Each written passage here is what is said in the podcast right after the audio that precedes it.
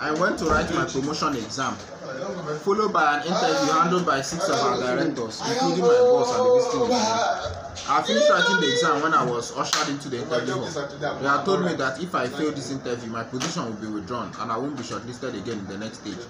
As it was a construction firm made up of mostly engineers, their colleague was a personnel who had higher experience, and the promotion will come through the star's previous works, which will make him more outstanding than the other candidates.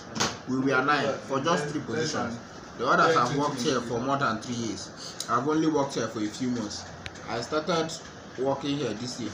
It's not up to 7 months. I don't know how my name managed to be shortlisted with theirs. After a series of questions which covered the wide expanse of topics, I matched with the other 8 persons. One of the directors, a Muslim, asked me, "I heard you are also a preacher." "Yes, sir," I answered.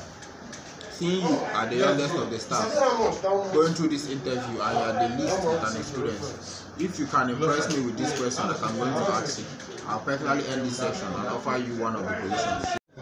I went to write my promotion exam, followed by an interview handled by 6 of our directors, including my boss and the visiting engineer. I finished writing the exam when I was ushered into the interview hall. They had told me that if I failed this interview, my position would be withdrawn and I won't be shortlisted again in the next stage.